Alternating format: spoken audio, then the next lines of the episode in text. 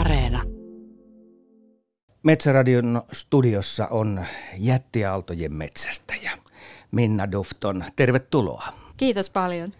Siitä on jokunen aika, kun me oltiin tässä samassa tilassa viimeksi. Sulla oli aika merkittävä homma silloin alkamassa. Eli jättiaaltojen metsästys siellä Portugalissa. Ja nyt tämä koko homma on valmis. Ja tätä esitetään nyt sitten TV2 ensi viikon tiistaina kello 21 ja siitä tulee sitten myös uusinta hieman myöhemmin, mutta Yle Areena avaa pelin jo päivää aikaisemmin eli ensi viikon maanantaina.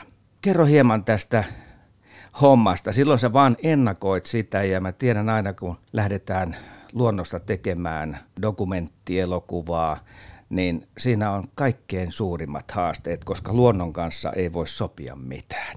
Miten sun homma on mennyt? Kyllähän tämä on ollut aikamoinen reissu. Big versus Small on mun ensimmäinen pitkä dokumenttielokuva ja mä päätin nyt sitten hypätä todella syviin vesiin heti ekalla kerralla ja tosi haastavissa olosuhteissa ollaan saatu aikaa elokuva, joka on nyt valmistunut ja kiertää tuolla kansainvälisillä festivaaleilla parhaillaan myös. Ja kyllä tämä on aikamoinen onnistuminen, että näinä aikoina niin ollaan päästy tähän tilanteeseen ja voidaan nyt juhlia tätä TV-ensi-iltaa. Näin sitä vaan isoissa aalloissakin pystyy ohjaamaan ja kuvaamaan ja tuottamaan laadukasta sisältöä ekaa kertaa. Että mä oon mennyt vähän tämmöisellä Peppi Pitkätossu-asenteella, että en ollut koskaan aikaisemmin tehnyt näin, mutta tiesin, että kyllä se onnistuu. Tämähän tarkoitti sitä, että sä asuit siellä Portugalissa, koska teille näitä kuvauspäiviä tuli aika tanakasti. Joo, tämä on silleen haastava projekti ollut, että jättialon surffaushan sitä ei voi ihan joka päivä välttämättä harrastaa ja se on tiettyinä päivinä, kun se aallokko on tarpeeksi suuri ja puhutaan nyt tällaisesta yli 12 metriä korkeasta aallokosta. Ne on aivan järkelemäisiä. Kyllä ja korkein koskaan surffattu aalto on 24,3 metriä tämänhetkisillä tiedoilla. Että tässä ihan vähän oliko sekin siellä? Kyllä, Nazareessa. Portugalin länsirannikolla on siis nämä jättiaallot ja ne ovat maailman korkeimmat aallot. Ja se pohjamuoto edesauttaa sitä, että tällaiset aallot voi ylipäätään syntyä. Kyllä, kun tällainen aallokko iskee tämän kanjonin kohdalle, niin se kanjoni puskee ne aallot siitä kohtaa ihan niin kuin vuoren ylöspäin. Kaikkein parhaiten sen ymmärtää, kun katsoo sivusta, että yhtäkkiä vaan tällainen ihan mahdottoman iso vesiseinämä nousee sinne mereen. Ja sitä ne surffaajat siellä sitten tavoittelee, että korkeampaa ja korkeampaa aaltoa. No tätä nyt tietysti on ihan turha sulta kysyä, mutta kysyn silti. Olisi ne suurimmat aallot, mitä sä koskaan oot nähnyt? Kyllä, ehdottomasti ne on ja sen takia mä sinne menin, koska mä halusin itse nähdä tämän ilmiön, mistä kaikki on puhuneet. Ja sitten kun mä löysin tällaisen henkilön, naisen, joka on 156 senttimetriä pitkä ja hän surffaa näitä hirviömäisiä aaltoja, niin mä tietenkin halusin olla todistamassa sitä hetkeä, kun hän laskettelee sieltä alas ja olla kameroineni paikan päällä. Mistä hänen innostus tällaiseen harrastukseen tulee? Me kaikki tiedetään, että toi voi olla jopa hengelle hupaa tollainen harrastus. Se on kyllä jännä. Tähän liittyy hyvin paljon ihmisen omat pelot. Niitähän sinne lähdetään voittamaan ja selvittämään oman pään kanssa, että miten pystyy haastamaan niitä omia rajoja. Siinä on omien rajojen kanssa pelaamisesta kysymys.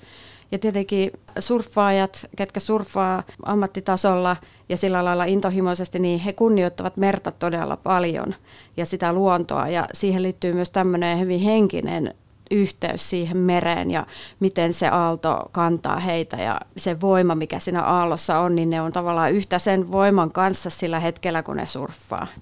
Paljon psykologiaa liittyy tämän päähenkilön Joana Andraden kohdalla, niin hän on ollut aina tosi pieni pippurineen surffaaja ja he todella lahjakas jo lapsesta asti ja hänen lapsuudessaan silloin vielä surffaus oli vähän sellainen ei-toivottu laji tytöille. Ja muun muassa kotona siitä ei oikein hirveästi tykätty, että hän meni sinne ja hän sitten salaili sitä harrastusta myös pitkään. Ja kunnes sitten tuli niin taitavaksi siinä, että alkoi voittaa kansallisia kisoja ja siinä sitten muut joutui näkemään, että itse asiassa hänhän on tosissaan.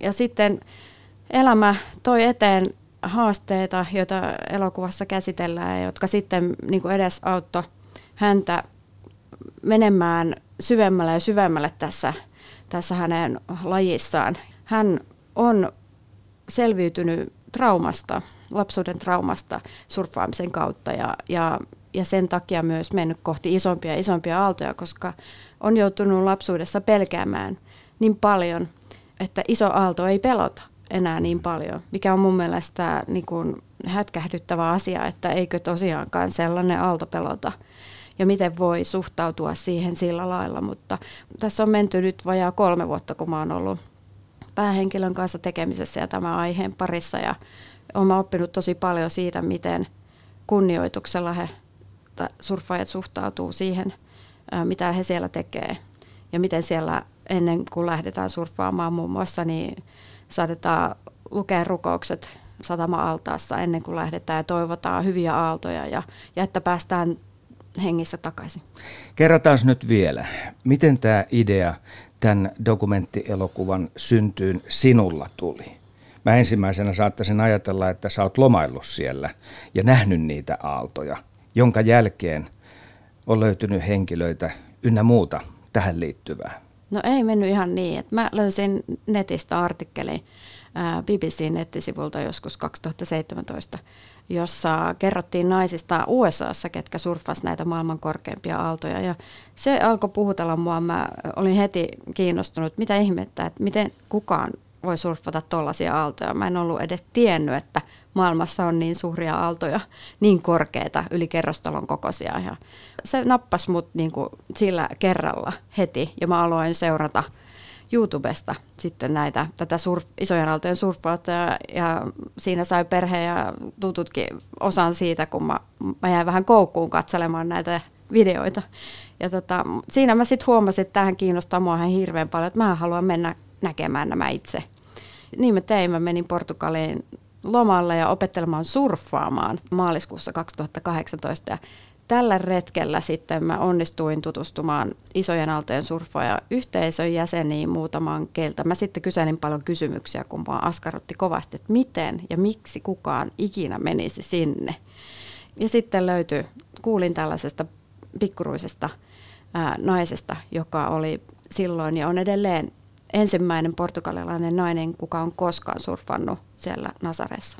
Kamerat on kehittynyt aivan valtavasti viimeisten vuosien aikana. Mä oletan, että te olette käyttänyt siinä dokumenttielokuvassa isompaa, siis järeämpää kalustoa, mutta sen lisäksi myös tätä pientä kamerakalustoa. Esimerkiksi näissä aaltokuvissa ja siinä tilanteessa, kun surffaaja on siellä vedessä. Kyllä, se on erittäin haastava tilanne ja kauhean moni ei sinne veteen mene. Meitä on auttanut tosi paljon se, että me ollaan kuvattu vähintään 4K-laatua, joka on sitten editissä ollut meillä turvana, että ollaan päästy aika lähelle sitä actionia sitten siellä. Meillä oli se onni, että mä löysin tammikuussa 2019 australialaisen legendaarisen surfikuvaaja Timbo Naitonin. Yhdellä meidän tutkimusmatkalla Nazarehen oltiin suomalaisen ryhmäni kanssa tutustumassa olosuhteisiin, koska ne oli niin haastavat. Ja hän iski mulle käyntikortin käteen, että jos tarvitset apua tässä kuvauksessa, niin soita hänelle. Ja mä tsekkasin hänet ja päätin soittaa sitten, kun päästiin takaisin Suomeen. Ja Timin kanssa suunniteltiin tämä vesikuvaus. Ja sehän on todellakin aikamoinen operaatio, että siinä on monta kulmaa. Kamerakulmaa, kuvakulmaa, mitä pitää ottaa, niin kuin varmistaa, että ne saa, koska se itse action on ohi tosi nopeasti. Kun joku surffaa siellä isolla aallolla, se on muutama 3 sekuntia ehkä, mitä kuvaa sä siitä saat, sellaista käyttistä ehkä. Koska meillä oli kuitenkin rajalliset resurssit tässä, niin piti vaan varmistaa, että meillä oli kameroita kytkettynä niiden kuvaajien kameroiden lisäksi sitten niin kuin näihin vesi skoottereihin, joilla surffaajaa viedään sinne aallolle. Eli kuskilla oli kamera siinä skootterin näissä puikoissa kiinni esimerkiksi. Ja mä sitten keksin laittaa sitä muihinkin paikkoihin ihan vaan siksi, että varmasti jos sattuisi jotain, niin meillä olisi niin kuin mahdollisimman moni kulma tallessa. Ja mulla oli rannalla kamera, Sakke Kantosalo, joka on täältä Yleltäkin tuttu. Ja sitten Timbo Naiton oli siellä aalloissa. Et hän on yksi harvoista kuvaajista, ketkä menevät sinne veteen. Ja siihen liittyy hyvin paljon pelkoja, kun mä ekan kerran juttelin Timin kanssa tästä, että miten tämä oikein tehdään sitten tämä, että miten nämä kuvat saadaan, niin hän kertoi, että hänet laitetaan kiinni jaloista tämmöiseen vesiskootteriin niin, että jos tämä 12 kiloa painava kamera koteloineen vaikka tippuu, jos skootteri joutuu yhtäkkiä lähteä kaasuttaa pois aallon tieltä, niin hän pysyy kyydissä. Hän on muutaman kerran tippunut ja sanoi, että pelottavimmat kokemukset ikinä ja että hän ei yleensä nuku sitä kuvausta edeltävänä yönä edelleenkään ja hän on kuvannut näitä aaltoja 40 vuotta. Oli kyllä todella upea kokemus päästä seuraamaan tätä, että mä ohjasin niitä tilanteita sieltä rantakallioilta, koska mä en voinut sinne veteen mennä. Meillä oli walkie-talkit, että me pystyttiin kuljettajien kanssa sit puhumaan, että kuka oli missäkin ja että nähdäänkö toisemme ja saako rannalla oleva kamera yhteyden sit sinne veteen. Ja kyllä se oli varmaan jännin kokemus ohjaajana, mikä mulla on koskaan ollut. Niin, tätä mä olinkin kysymässä seuraavaksi, että miten tämä peilautuu sun muihin töihin. Nyt jos vielä enemmän kerrot tästä puolesta, niin tässä kohtaa sen saat tehdä. No kyllä, tämä on niin kuin mun urani tämmöinen big versus small varmaan, että en tule unohtaa. Tämä on mun oman tuotantoyhtiöni Raakkarifilmin ensimmäinen kansainvälinen dokumenttielokuva-tuotanto. Ja tämä on tehty kovin itsenäisesti alusta loppuun. Ja mulla on ollut tässä tosi sitoutunut työryhmä, ketkä lähti yhtä rohkeasti tätä tekemään mun kanssa, että me tiedettiin, että tämä ei tule olemaan ihan helppo nakki. Ja että just tämän luonnon voimien kanssa pelaamisen takia, niin se piti suunnitella ihan hirvittävän tarkkaan, että milloin meidän kannattaa lähteä Suomesta asti sinne Portugalin länsirannikolle, että me varmasti saadaan jotain kuvia, että ei sinne voinut lähteä noin vaan niin kuin sillä lailla odottelemaan. Ja se on loppuvuodesta yleensä, eikö se olekin? Joo, se on tuolta lokakuun puolesta välistä tai lokakuun lopusta tuonne maaliskuun. Aha, se on niin pitkä aika kuitenkin. Maaliskuulle, joo, ne parhaat hetket. Et me oltiin siellä viime syksynä lokakuun puolesta välistä tuonne marraskuun alkupuolelle. Ja siihen meillä mahtui aika monta niin kuin surffikuvauspäivääkin onneksi, että meillä sattui tuuri, että just silloin kun me päästiin sinne, niin tuli tosi isot aallot, jotka nähdään sitten leffassa.